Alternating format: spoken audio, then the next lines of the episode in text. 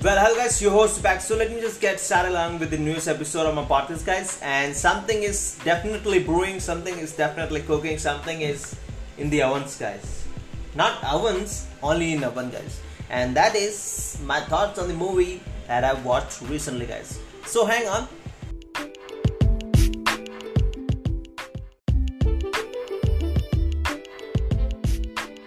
F9, guys not the F9 button on the keyboard that you have on your system. F9 it is guys, the Fast and Furious, the Fast Saga. Title of the movie guys, the Fast Saga. It's an American action movie and a new movie under the franchise. What's the franchise name? It's the Fast and Furious guys.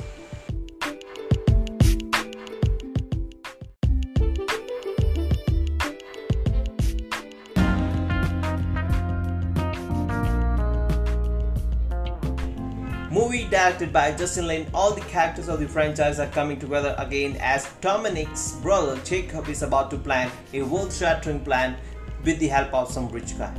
So the story begins with Dominic and his brother witnessing their father's death during a late model race. Dom is arrested for beating his father's rival to death and during his time in jail he recalls the whole event where he saw his brother was the last one to work on the dad's car and concludes his brother was the reason their father's death and confronts him about the accident.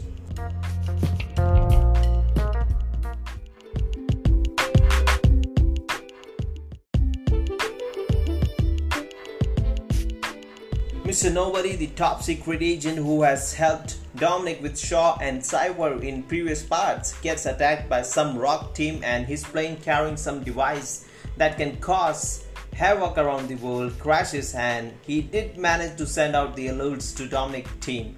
And Dominic came to know his little brother Jakob was involved. So Dominic came to play but and he also agrees his sister Mia to get involved. Though he has promised not to ask Mia or Brian to get involved in any of the tasks they take over after they moving out of the team. And did ask Letty and Mia to head over to Tokyo to find something helpful.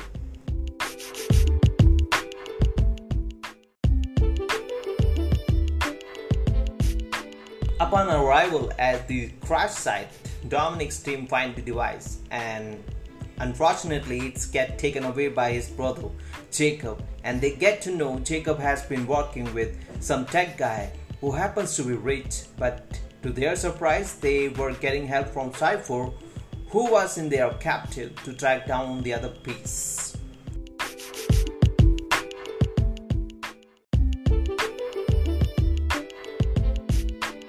So, guys, that's it for the movie storyline. As I don't want to go through every single scene of the movie, guys. So, the movie is kind of related to previous part and if you haven't seen any of the previous parts guys you won't be getting a point of the movie guys and there's a surprise character return to the movie Han is back and there is another story plot related to Han and how nobody Mr. Nobody got him getting killed by Shaw and there's a scene which doesn't make sense at all with the science thing guys and for me the movie is kind of okay okay as there are there were scenes that weren't required in the middle of some particular scenes that were making sense.